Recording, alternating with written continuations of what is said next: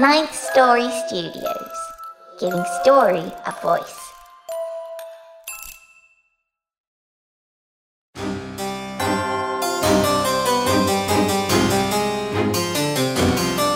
You're listening to the Wicked Library.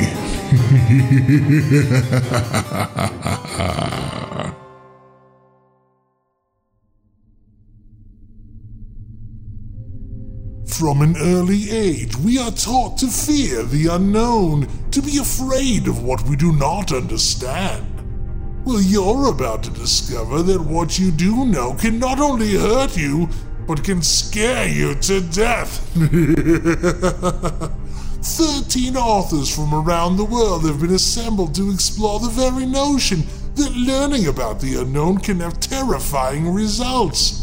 The Wicked Library presents 13 Wicked Tales, our first anthology featuring Stephanie M. Wytovich, Jessica McHugh, KB Goddard, Lydia Peever, and so many others.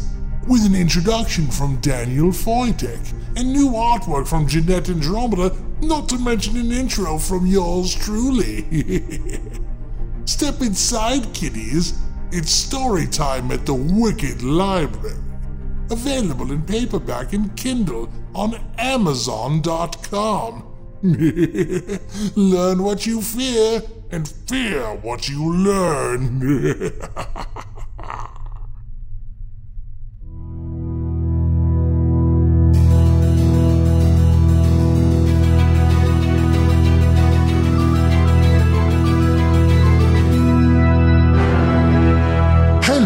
kiddies. Have a seat, but don't relax. I am your librarian, and this time there's plenty to be afraid of. Hold on to yourselves before something else grabs hold of you. Don't worry about the lights. It's darker than ever now. Start screaming. Something extra wicked this way comes.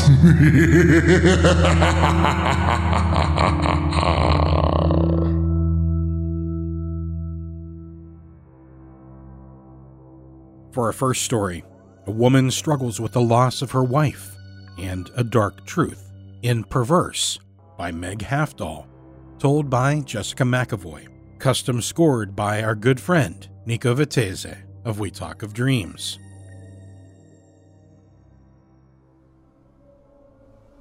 Perverse by Meg Hafdahl. The fog reminded me of the day Nellie died. It clung to our ankles and tickled our pant legs with its amorphous grasp. Nellie, always the romantic, had called the soupy mist beautiful. Now the fog was made of ice. It gripped my neck with frozen pinpricks until I coughed into the elbow of my corduroy peacoat. I raised my head, taking in the strange, hilly expanse of Ashton Cemetery. Dead, gnarled leaves blanketed the graves, where snow would soon follow.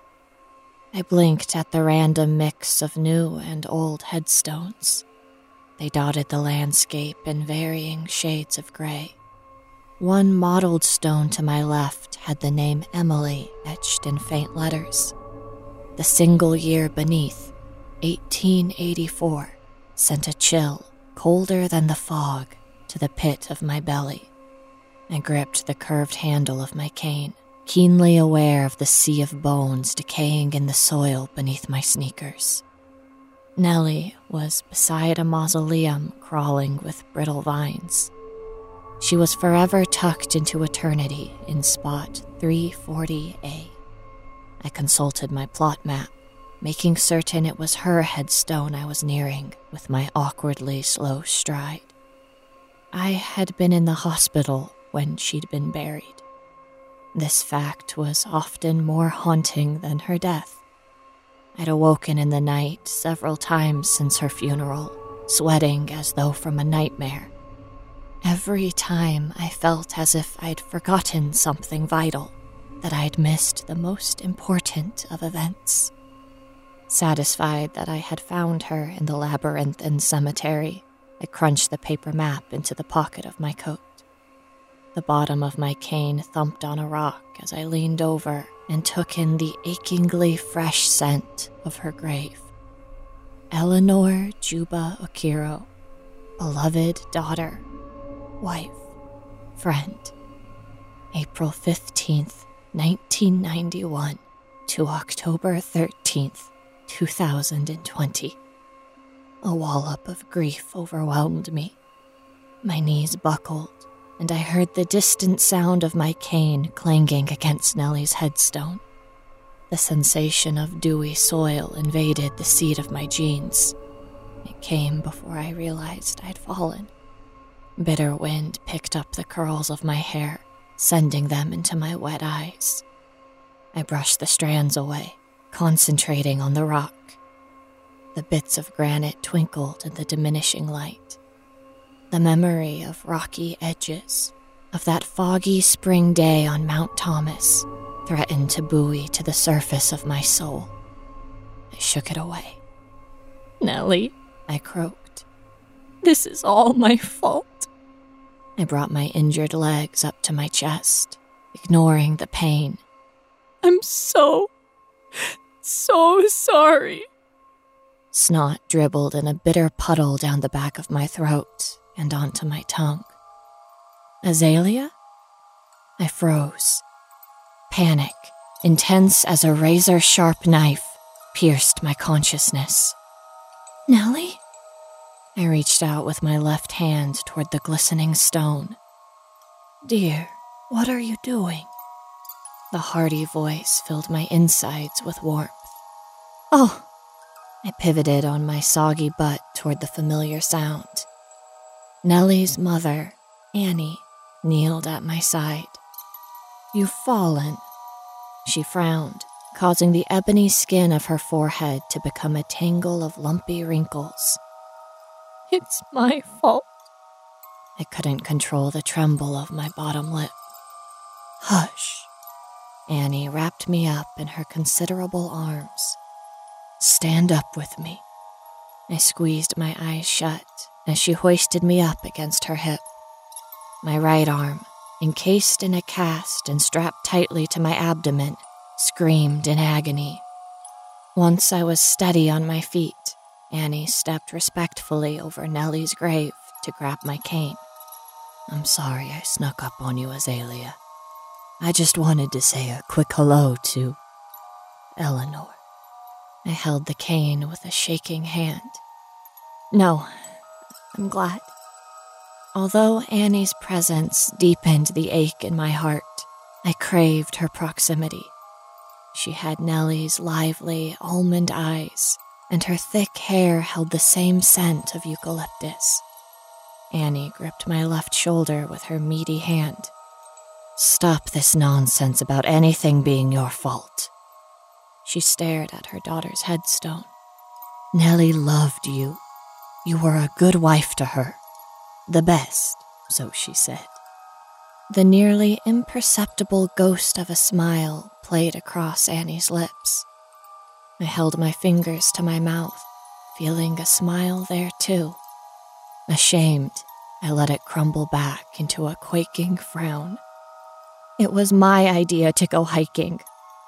The reality caused me to list further into my mother in law's side. In that fucking fog! She held me close, cloaking me in that heavenly scent. Hush now. Hush. We stayed that way for a long while, both mesmerized by the smooth stone that marked Nellie's final destination. The icy mist nipped at the exposed skin of my wrist. As I rubbed it against my coat's pocket, I thought of my wife.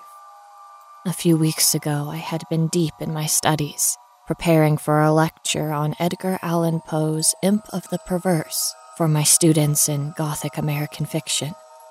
Nellie had come into my home office soundlessly, surprising me with a touch on the back of my neck with frozen fingers. She cackled as I howled in shock. I chased her through our narrow bungalow, skidding across the slippery wooden floor like an overexcited puppy. It ended in the messy ruin of pillows and quilts piled on our bed. Her laugh grew more raucous as I straddled her, tickling her ribs. Her ice cold hands grabbed at my cheeks. She pulled me down into a deep and surprisingly serious kiss. I thought I might cry at the vivid memory, yet it seemed I'd been hollowed out. You hungry? Annie's breath came out in a steamy puff. It finally occurred to me what seemed so wrong about Nellie's headstone. I should have brought her flowers. Gardenias. Next time. Every vein in my body pulsed with grief. I glanced down at my hand curled around the cane, and the other feebly strapped to my body. I couldn't have carried a bouquet but I still hated myself for coming empty handed. Are you hungry, Azalea? Annie repeated. I shook my head. I think I need to be alone. I braved a glance into those vibrant almond eyes. Annie regarded me with such palpable pity that I instantly turned away. She sniffled. You sure? I feel like walking. Annie took in a sharp breath. I could sense her disapproval through the obscuring curtain of my curls. You were just on your butt. She sighed. What if you fall again? Fall. The word stuck in my awareness like a jagged popcorn kernel. I saw a flash of Nellie tumbling beside me, blood trickling from her nostril. My heart pounded against my rib cage. I'll be fine. I coughed. Cold, prickly air filled my lungs and restored my mind. Walking's good for me. Annie gave an indignant huff. Call me. Any time. Even if you just want to come over for some egusi soup and plantains. My belly gurgled at the thought of Annie's authentic Nigerian food. She'd brought me some in the hospital still warm and smelling of good memories. It had been a stark contrast from the cream of wheat and flaccid toast I'd been subsisting on. As I'd greedily eaten Annie's cooking in my hospital bed, guilt, fanged and vicious, had come. It came now, too. It pulled at the direction of my thoughts, creating a hot shame in the center of my soul. How could I enjoy fried plantains when Nellie was dead? When I had seen the glistening gristle of her exposed collarbone poking through? When I had seen the floppy edge of her tongue loll from her mouth after she'd nearly bitten it in two? How could I? Annie left me alone. She hugged me tight before descending down the slight hill toward the dirt parking lot.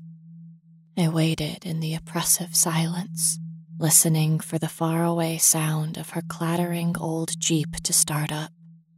It finally did. Goodbye, Nellie. My voice was strange, foreign. I'll be back. My cane sunk into the fragile blanket of leaves as I hobbled away. It bothered me to leave her there, cold, alone. I carefully maneuvered between two ancient stones, trying to concentrate on each step as I snaked down the path toward Shoreline Avenue. When I glanced up, a gargoyle perched on the edge of an opulent marble grave bore through me with its soulless eyes. Its anguished face, frozen in a terrifying mix of anger and grief, caused me to grip my cane so tightly the blood rushed from my knuckles. Shoreline Avenue's sidewalk twisted away from the street, forming into a leisure walk beside Lake Ferris. I followed that branch, eager to be distracted by the gray, quiet beauty of the lake. Mist hovered above the choppy waters, making it seem as though Lake Ferris was at the end of the universe. I shuddered at the thought of it being a foggy precipice. A couple walked by me, headed in the opposite direction. They wore matching red cheeks and sunny smiles. I couldn't help the envy in my heart. That could have been Nellie and me, strolling along the lake's edge in the last shred of daylight. Dark and muddy despair colored the world around me. I became keenly aware of the sharp pain in my injured shoulder and the pull of the muscles in my weak legs. The cane rattled in my grasp as I collapsed onto a park bench. It was placed as a respite on the lake walk, several feet off the main sidewalk and nestled between dead lilac bushes. The cold and unforgiving breeze slapped my exposed cheeks. I bit down on my bottom lip, holding in the pain. Lake Ferris, seemingly infinite, stretched out before me. I took in several measured breaths, concentrating on the foamy water rather than the morbid direction of my thoughts. Somewhere, a seagull gave a haunting shriek. It was then, as I gazed out at the night quickly overtaking the murky horizon, that the arctic touch of fingers tickled the nape of my neck.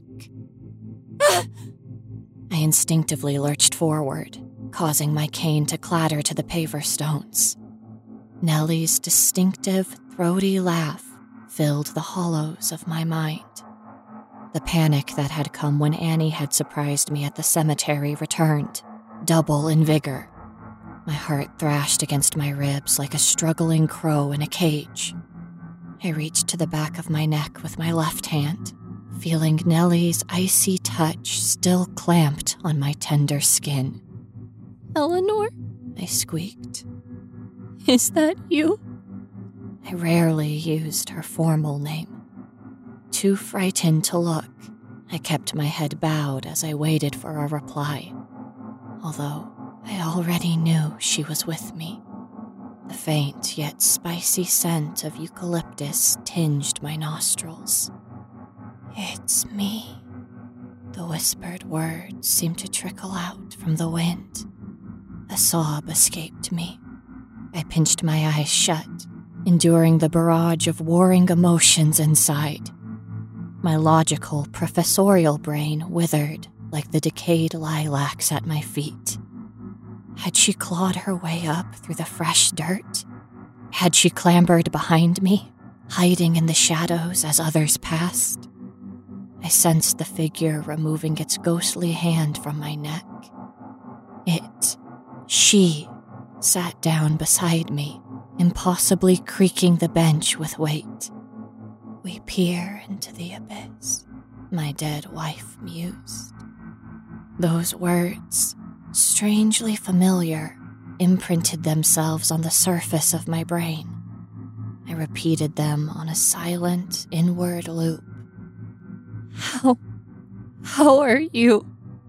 A hot tear trailed down my cheek. My eyes remained glued shut. We grow sick and dizzy. Our first impulse is to shrink from danger. Nellie sniffled next to me. Unaccountably, we remain. A cloud of something noxious, worse than the most bitter of halitosis, invaded my nose. You don't make sense. I held my belly with my one usable hand. It felt as though I was on a carnival ride, sloshing from side to side. What are you saying?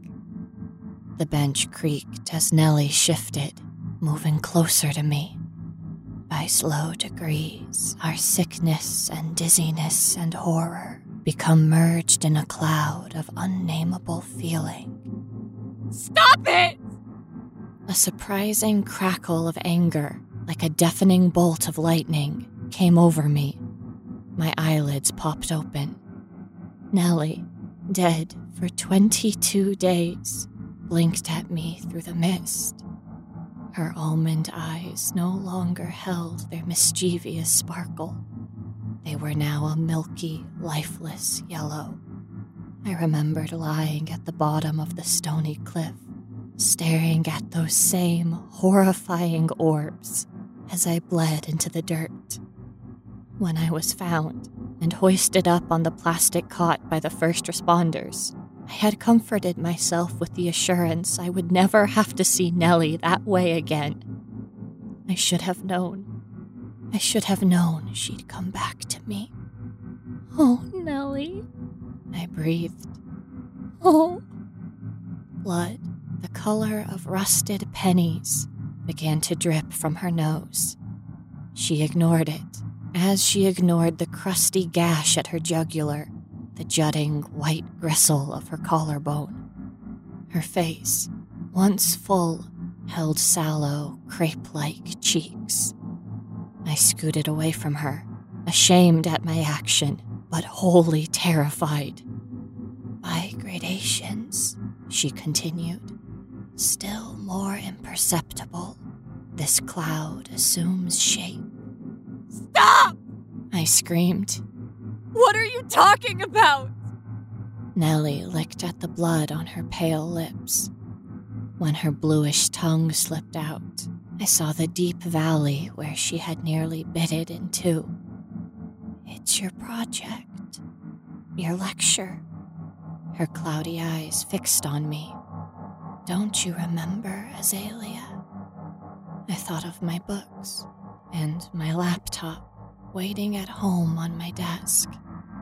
I hadn't seen them since the day of our hike. I hadn't really even considered when I'd get back to teaching. You mean the imp of the perverse? The lecture I was preparing on Poe? Another gust of Nellie's death scent flooded my senses. I held down a gag. She nodded her head gravely, causing the flap of skin at her jugular to undulate. All right. Yes. You read it then? She nodded once more. I shivered, noticing the crescent moon growing hardier in the blackening sky behind Nellie. All that doesn't matter, Nellie. My work. That day.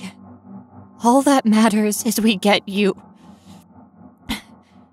Get you home. Home. Was that our cramped bungalow on Fox Street? Or was it a short walk up shoreline back to Ashton Cemetery? Rippling shudders of disgust came over me at the thought of Nellie snuggling in our bed, smearing it with the gelatinous blood curdled on her chest. It does matter. She reached out with a filthy hand. I shrunk away pressing my hip into the bench's arm. Nellie's lips trembled.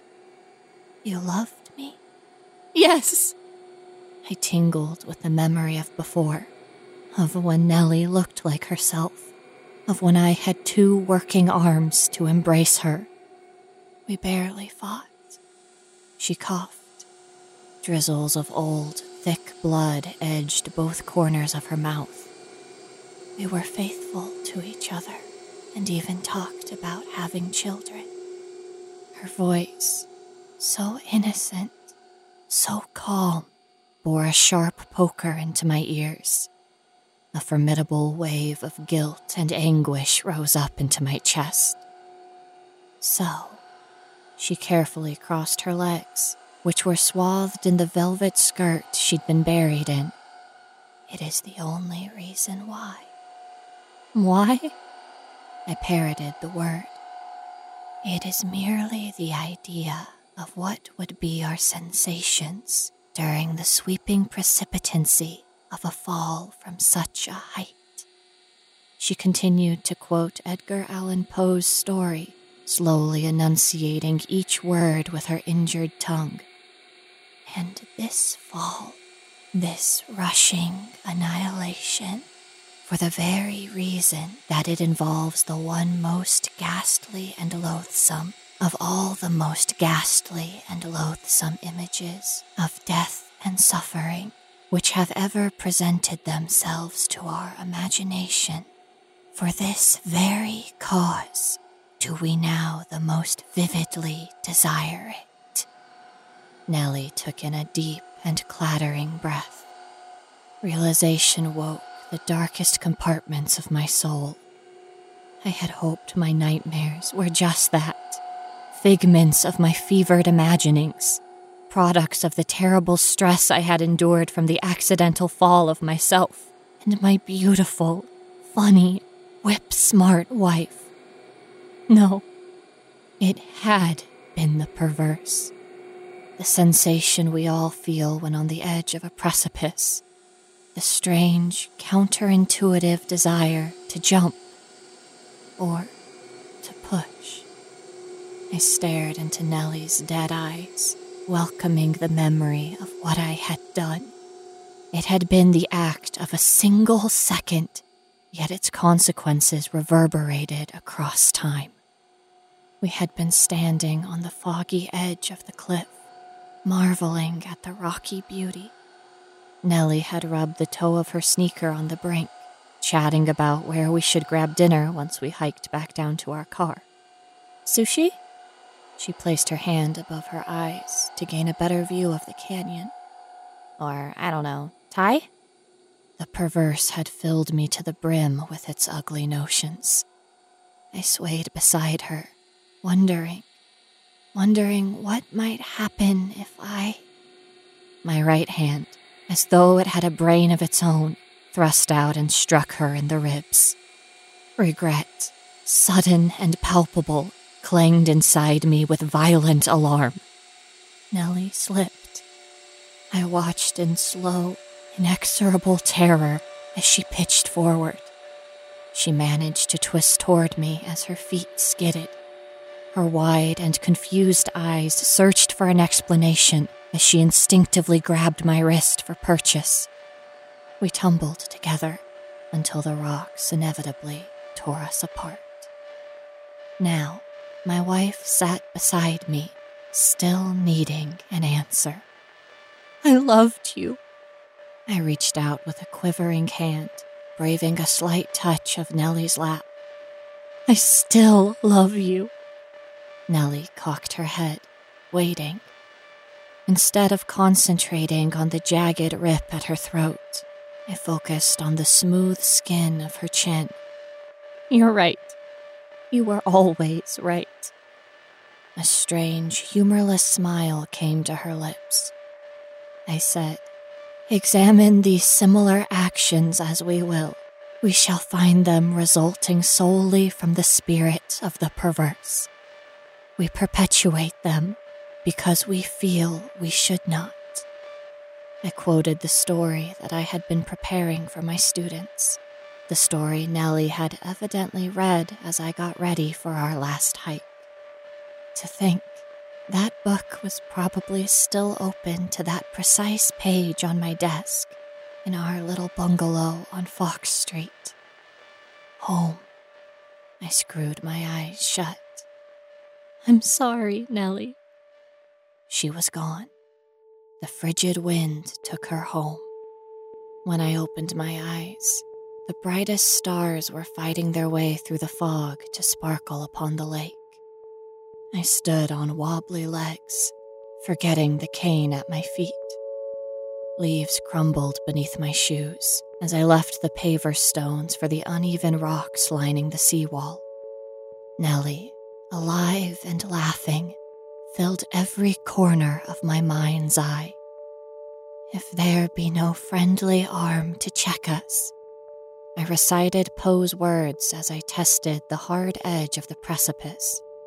Or if we fail in a sudden effort to prostrate ourselves backward from the abyss, we plunge and are destroyed. The prickling, hungry fangs of the perverse sank into my brainstem an intense wish to jump, to sense the air on my face, to crash into oblivion, came and did not let go. I am certain, reader, you have experienced this very craving while standing on a bridge or the edge of a balcony. Home called for me, as did Nellie on the surface of the wind. I obeyed.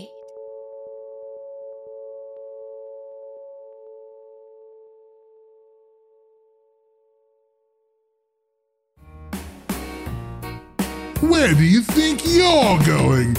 There's more story to come. Don't you want us to keep the lights on?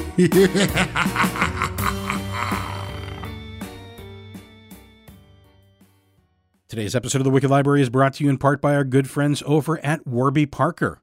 You've heard us talk about Warby Parker before.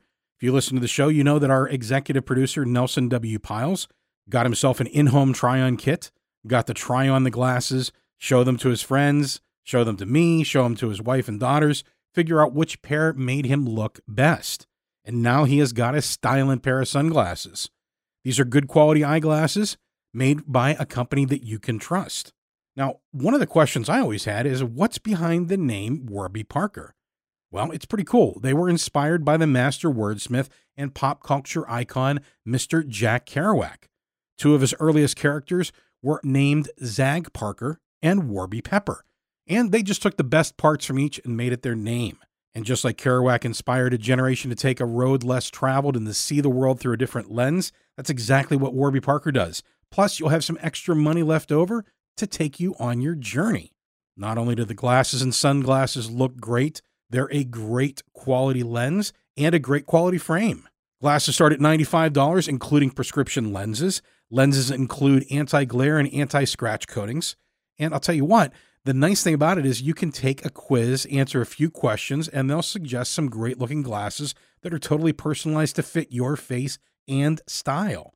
So if you struggle to figure out what kind of glasses look good on your face, they will give you a hand with that. You get five pairs of glasses, try them on for five days. You don't even have to buy any. If you decide you don't like them, you send them all back, or you can pick out the ones you like best and ship them back with a prepaid return shipping label.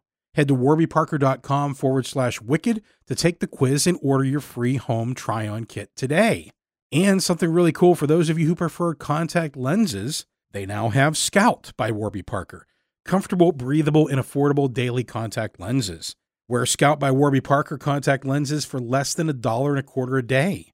You can order a trial pack that includes six days worth of contacts for only $5 and then receive $5 off your next Warby Parker order. Learn more at warbyparker.com forward slash wicked. Order the free home try on kit and request a trial of Scout contact lenses for just $5. Again, at warbyparker.com forward slash wicked. Now, the cool thing about these glasses, they did send samples out. Each pair of lenses comes in their own little package, doesn't use a lot of waste. So they're good for the environment and they're good for your eyes. So, whether you prefer glasses, sunglasses, or contact lenses, there's no reason not to try out Warby Parker at warbyparker.com forward slash wicked. In our second tale, an institutionalized man finally understands the truth. Told by Graham Rowett, with a custom score written by Nico Vitesse of We Talk of Dreams. Next, by David Gresky I've heard things. Terrible things. Whimpering, moaning, and screams that curdled the blood in my veins. I've seen things, too. Things too ghostly to explain. But the images will haunt my dreams and my waking hours for the rest of my life, however short it may be. Rumors of the horrid experiments have been circulating for as long as I could remember. I thought they were just tales told by frustrated parents to discipline young children. Be good, or they'll come and take you away and lock you in a cold, damp cell and do terrible things to you. Of course, those terrible things were never explained. Sometimes a child's imagination could conjure things more frightening left on its own. As children grew, including myself, these ghost stories faded. As the mind matured, they became nothing more than tales told around a campfire. The boogeyman was only a pile of clothes in the corner, the thing that opened the closet door late at night was just a faulty latch. The cry of the dead was the wind through the trees. But the gossip of the experimentations happening behind the walls of the Blackstone Sanitarium, well, that was something else entirely. I became obsessed with the asylum, which sat on a small knoll behind my house and was visible from my bedroom window when I was still a youngster. At night, I'd lie in bed and stare up at the imposing chunk of black brick and limestone, watching the lights move from window to window to window. What could those doctors and nurses be up to at such late hours? What happened once the lights went out? Did I really hear screams coming from the place? Or was it just my overactive imagination? Twenty two years later, Blackstone still had me in its mysterious grip, and I knew if I didn't satiate the thirst the building held on me, I would go insane. Getting admitted to the hospital was easy. I walked in the front door, approached the admissions desk, and said, I'm hearing voices. A lot of people hear voices, sir, the admitting nurse, Carol, said, unimpressed while she continued to pound away on her keyboard. But I hear voices from the dead. They'll tell me to do terrible things to people like you. Sometimes at night the shadows whisper things to me, and I think I want to do the things they ask me. I think it would be fun. I don't know what I said, but something made Nurse Carol stop banging on her keyboard and look up. The admitting nurse looked like Louise Fletcher from that 1975 movie with Jack Nicholson, except for her fire engine red hair and icy eyes. She wore too much lipstick, too, bright red. It made her look like an old whore. A pair of glasses hung from her neck on a delicate gold chain. Here, fill this out, Nurse Carol pushed a clipboard in my face. Her fingernails were painted the same garish color as her lips. I completed and signed the forms, double checking to make sure I checked the voluntary commitment box on the second page. By doing so, I could leave at any time. I handed the clipboard back to the nurse. She snatched it from me with the swiftness of a striking cobra. Follow me, she said, standing from the chair and waddling around the desk to meet me. She may have looked like Louise Fletcher, but her body looked more like Mama Cass. I followed the nurse to a small room just off the waiting area. Dr. Hall will be with you in just a moment, Carol said. She tossed the clipboard on the small table. Dr. Hall's the psychiatrist? I inquired. No, he's our medical doctor. Medical doctor? Oh, don't worry. It's just a routine checkup. All our patients have one. It won't hurt. Much. Nurse Carol smiled and closed the door. Time passed. So much so I thought they might have forgotten about me. Finally, the door opened and Dr. Hall stepped into the room. Hall was an odd looking man. Brown hair sat like a bird's nest on his head. His round face was the color of spoiled milk. Thin lips, big eyes, and a bent nose completed his puss. He was tall, almost abnormally so, and his limbs didn't quite look proportional to the rest of his body. The doctor picked up the clipboard, took out a pen from his smock, and scribbled a couple of notes on the file. He dropped the clipboard back on the desk, tossed the pen in the silver tray next to a notepad, and uttered a single word Strip. I wanted to protest, saying the room is much too cold to be standing around buck ass naked, but I remembered Nurse Carol said the exam was routine, and obliged. I've had many physicals throughout the years, but no exam was as strange as this one. Dr. Hall just stared at my naked body, looking at it as if it were a lost treasure. Turn around, Hall said. I turned. Bend over and grab your ankles, I did, and seconds later felt the doctor's cold hands on my buttocks. He mumbled something I couldn't make out, and then his finger, at least I hoped it was his finger, probed me. The uncomfortable presence of Hall's exploration built up a pressure in my abdomen that screamed for release, but I held back. It would have been rude to fart in the doctor's face. In hindsight, however, I wish I would have. Dr. Hall's finger was inside me way too long. All right, he said, stripping off the latex gloves. Everything looks fine. So I pass? Indeed, you do. The doctor opened the drawer under the table and took out a cream colored jumpsuit. Put this on. I can't wear my own clothes? No, all the patients here wear these. Volunteers like you wear this color. Our other patients wear brown. Volunteers? Oh, I see.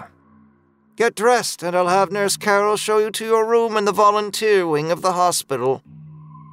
Volunteer. That word again.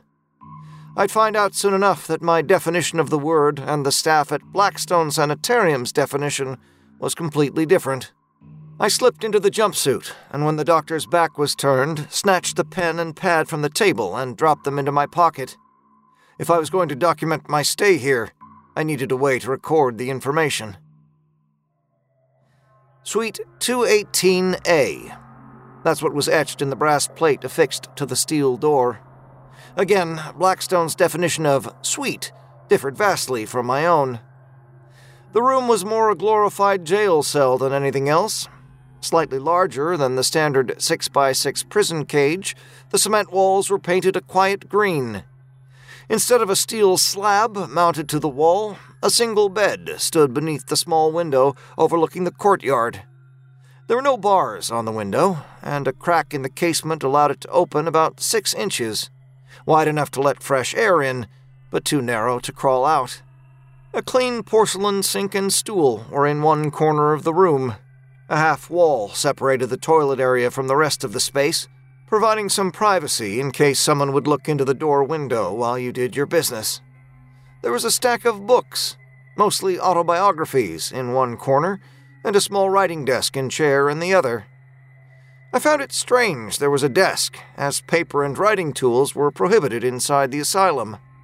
This, of course, was my reason for pilfering these things from the doctor's office. The suite was located in the west wing of the hospital, the same wing I saw from my bedroom window in my youth. It was two doors down from the elevator and across from another steel door marked private. I hope you find your room comfortable, Nurse Carol said. I'm sure this will be more than adequate. I don't plan on staying too long. Of course not, the nurse said. No one ever does. I tried to smile, but found I couldn't. Something in the timbre of her voice chilled me. Sleep did not come easy to me that first night. I laid in bed listening to the moans of the old building, the groans of the ventilation system, the creak of the wooden floors, the whisper of the elevator as it opened and closed, as my heart ticked away the minutes. I didn't hear any screaming, at least not the first night. I woke to the sight of Nurse Carol and Dr. Hall staring down at me. Their unexpected appearance startled me, and I almost fell out of bed. Dr. Hall saved me from the tumble by grabbing my buttocks and shoulder with his cold, big hands and pushing me back onto the mattress. As he did so, the thin sheet covering my nude body sloughed away.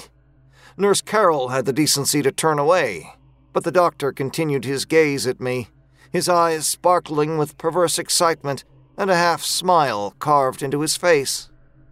Then the doctor did the strangest thing. He took a tape measure from his pocket, placed one end to my shoulder, and ran it down to the tip of my index finger. Nurse, nurse, look, he said. Nurse Carol turned around reluctantly.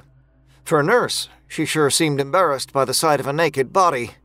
If anyone should be self conscious, it was me, given how the doctor couldn't stop his lustful ogling. Carol lifted her glasses from her ample bosom and poked them on. Yes, doctor, he is a wonderful specimen. Specimen? Get dressed, the doctor said. Breakfast is being served in the commons. You don't want to miss it. Nurse Carol and Dr. Hall left my room. They didn't lock the door. Come to think of it, the door had never been locked. I guess since I committed myself willingly, I was free to come and go as I please. I met Devon at breakfast. He wore the same colored jumpsuit as me, and like me, he was here of his own free will. A slim fellow, his jumpsuit hung on him like clothes hanging on a line to dry. He had a pasty complexion, accentuated by his jet black hair. He walked with a limp because his left leg was shorter than his right. A thin, crooked white scar ran from the tip of his jaw to the right corner of his mouth. I wondered if he'd been wounded in a knife fight or something else damaged his face. Devon set his breakfast tray on the table and slid into the steel folding chair across from me. He looked down at my breakfast, stared at it. I, I, I wouldn't eat, eat, eat the, the, the bacon, he said. Why? Because it, it, this isn't real. Besides the stutter, I noticed my new friend had a terrible twitch in the right eye. Each time he spoke, his eyelid fluttered like a butterfly. If it isn't real, then what is it? I said. Devon looked around the commons. I think he might have been afraid someone was listening. He leaned across the table, so close to me I felt his breath against my cheek. It's people. I dropped my fork. It bounced off the plastic tray and hopped across the concrete floor. Bits of egg fell from my open mouth. Excuse me, Devon, what did you say? Next, Devon said. Next, next, next. Devon stood, pushed his chair back, picked up his tray of food, and wandered away. He wore a cream colored jumpsuit, but I had a suspicious feeling he'd be graduating to a brown one very soon. The day, my third, turned to night. The upper part of my jumpsuit undone, the sleeves hung by my hips like an extra pair of arms. I stood at the sink, watching water fill the basin. Steam rose from the surface, clouding the mirror in front of me. Since my stay, I've interacted with a shy nurse, a perverted doctor, and a nutcase wearing the wrong color jumpsuit, but I've bared witness to no screaming. Maybe the shrieks I'd heard when I was a child were only imagined, and those imaginings followed me into adulthood. I closed the tap, swiped my hand across the mirror, opened the cabinet, and took out the razor and the can of shaving cream. I moistened my face and then lathered it with the fruity smelling foam.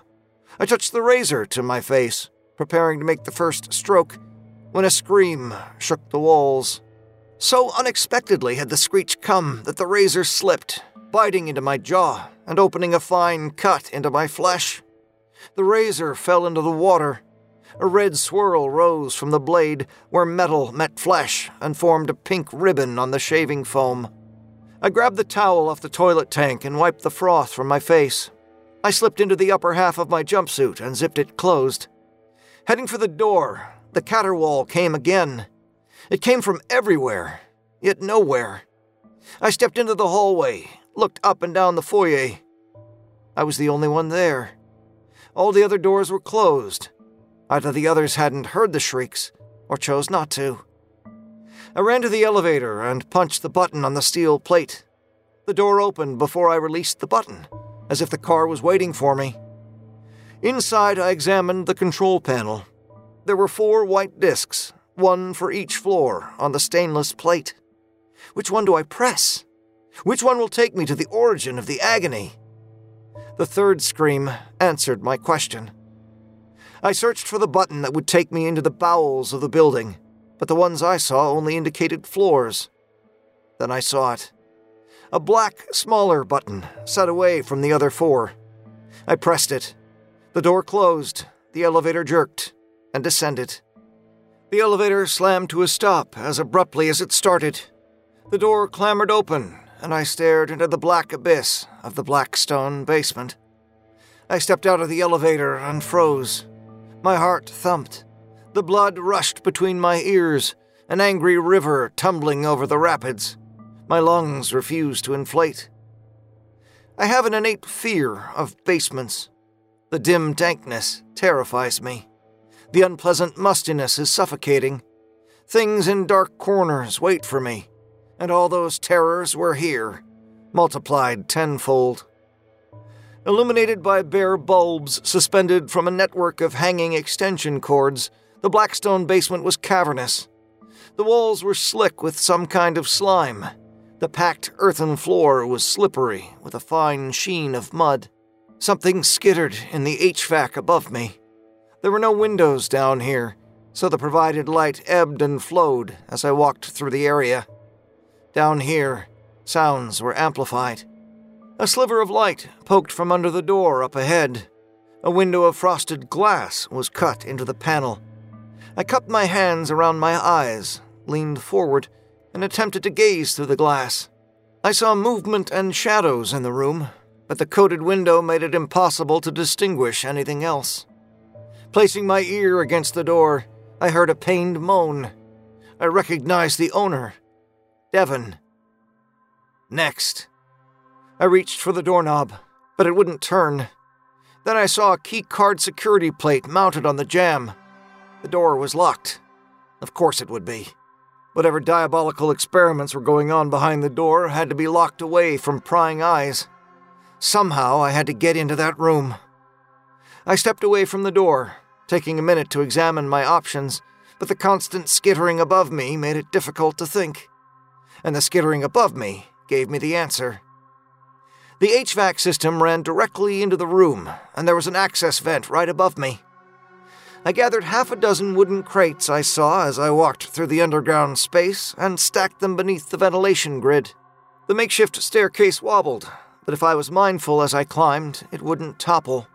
As I ascended the stack, I thought about how I was going to loosen the grid from the rest of the structure. I had no tools, and the grill most certainly would somehow be fastened down. To my surprise, nothing secured the grid in place. I pulled the grate down. Hinged on one side, it opened like a door. I stuck my head in the opening. The air smelled of dust and mold. It was dark, too, pitch black. Then I hoisted myself up.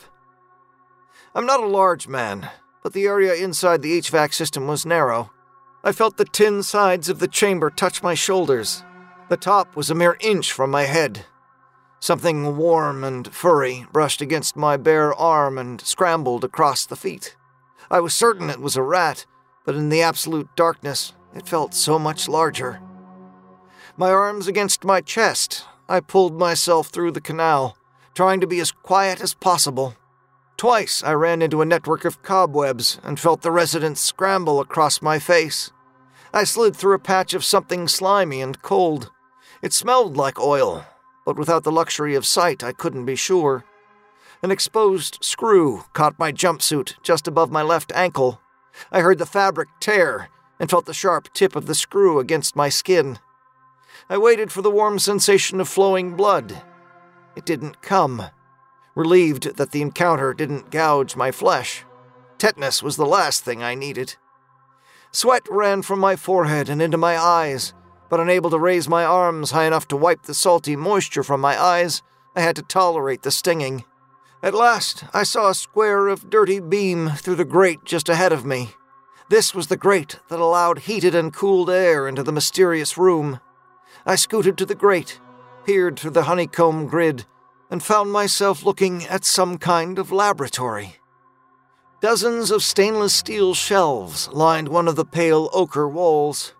Glass jars filled with yellow liquid sat on the shelves. A variety of human parts floated in the fluid. A pair of cabinets with glass doors stood next to the shelving. Hazmat suits hung from plastic hangers inside the cabinet. Strips of what looked like beef jerky hung on the rods of a drying rack in one corner. I could smell the rich, smoky aroma even from this distance. I wouldn't eat the bacon, I heard Devon's voice whisper in my ear. It's people. I shuddered. Maybe Devon wasn't as nuts as I thought. Machinery and monitors, all pinging and whirling in unison, covered another wall. I wasn't sure what any of the equipment did, but I saw a list of names scrolling horizontally on several of the monitors. Was my name one of those moving so rapidly up the screen? And if it was, why exactly was it? On a hospital bed lay Devon, his arms and legs, restrained by thick leather straps, strained as he struggled to free himself. A pair of wires, one green and one red, grew from his temples. Another wire, this one black and thicker, was attached to his chest, just above his heart. Devon thrashed his head from side to side, then suddenly stopped and locked eyes with mine. He'd seen me staring at him through the grate. I feared he'd call out, alerting the others in the room of my presence. But he didn't. He lay there, pleading with his pain filled, terrified eyes. Next. Suddenly, his body stiffened. The lights in the laboratory dimmed, and the crackle of electricity filled the room. When the lights brightened, Devon was dead. Black smoke rose from his charred body and drifted into the vent. It smelled like cooked bacon and I felt my gorge rise. Then they walked into view, and I fought the urge to scream. They were insectile creatures. Their bodies were covered in moldy brown scales, slender rat like tails sprouting from their posteriors, whipping through the air, separating the atmosphere with loud cracks. Long, multi jointed arms and legs clicked as they moved. Instead of feet, clawed hooves were attached to the ankles. Pinchers replaced hands. Their heads were too large for their bodies. Coarse red hair sprouted from their skulls. Misshapen proboscises took the place of their mouths. Huge, iridescent, oval shaped eyes dominated their faces. Devon had known the truth all along. He knew what they were. He tried to warn me. The word he uttered at breakfast wasn't next, but rather insect. The taller of the creatures removed the wires from Devon and shut off the machine next to him. He, if it was a male, as there were no signs of genitalia, shook his head and stared at the body. He rolled the corpse on its side and probed it with his index finger. Now I understood. Those weren't hazmat suits in the cabinets. They were costumes. Disguised as staff, the monsters were free to roam about the hospital. They could pick and choose their next victim. Volunteer. Specimen. And the tall creature was Dr. Hall.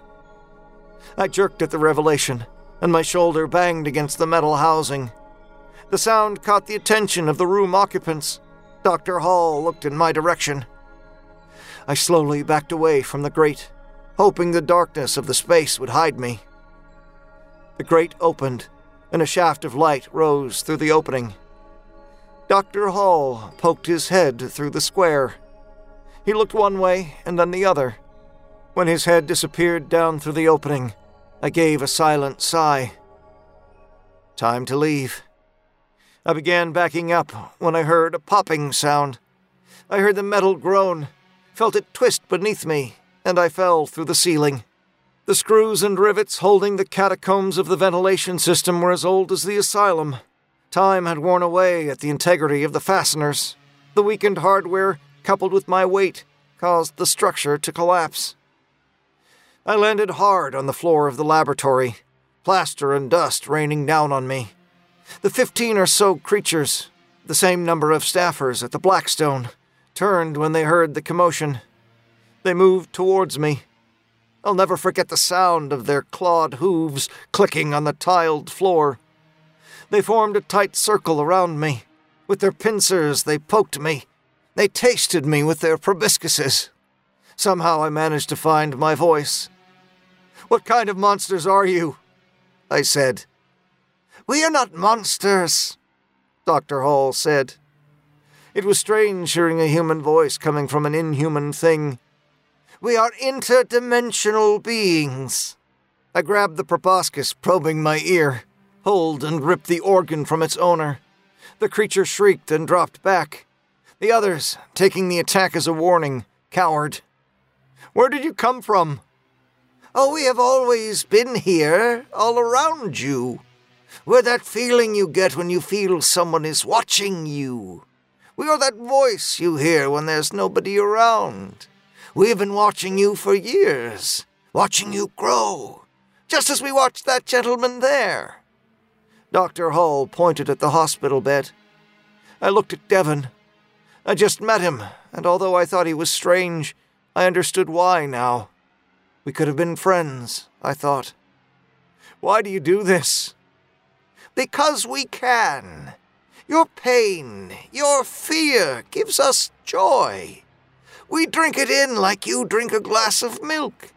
It is our addiction, and you are our drug. These institutions, these asylums provide the perfect cover to hide our true selves and feed our need. After all, who would believe a lunatic ranting about the likes of us? But every now and then, someone like you, or him, the creature nodded towards the bed. Comes along, and we just have to have you. So we wait. We are a very patient race. We are addicts, yes, but very, very patient. I sprang to my feet and ran to the door. I pulled on the knob, but the door wouldn't open. Of course it wouldn't. I couldn't open it when I was on the other side. What possessed me to think it would be any different inside the room?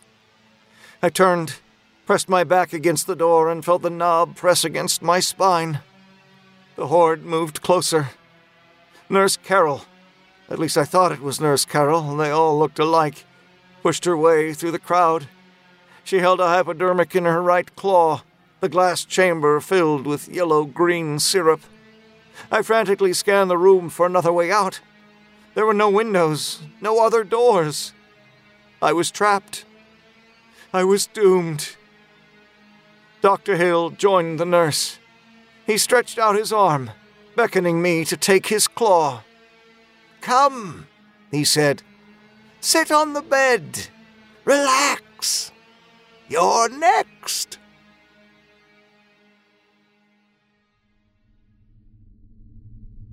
Thank you for listening to today's episode of The Wicked Library. The Wicked Library is a Ninth Story Studios production. NinthStory.com. If you enjoy the show, please consider supporting us on Patreon at patreon.com forward slash wicked library. You can be a part of helping us keep the shows coming for as little as $2 a month. Complete credits and full show notes, including links and information from today's episode, can be found on thewickedlibrary.com. You can also find links to our Twitter, Facebook, and iTunes page. Until next time, go ahead, leave the Christmas lights on. It makes it easier for the librarian to know you're ready for the Christmas special.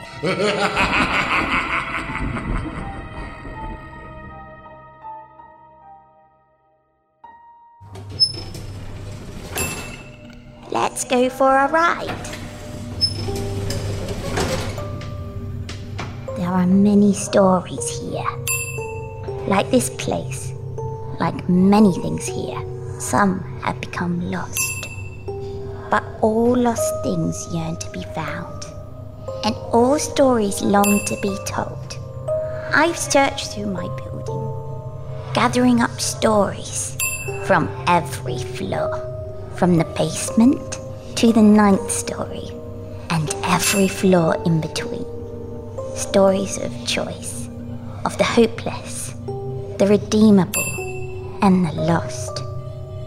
Stories that will unlock something inside of you and carry you through fear to your future.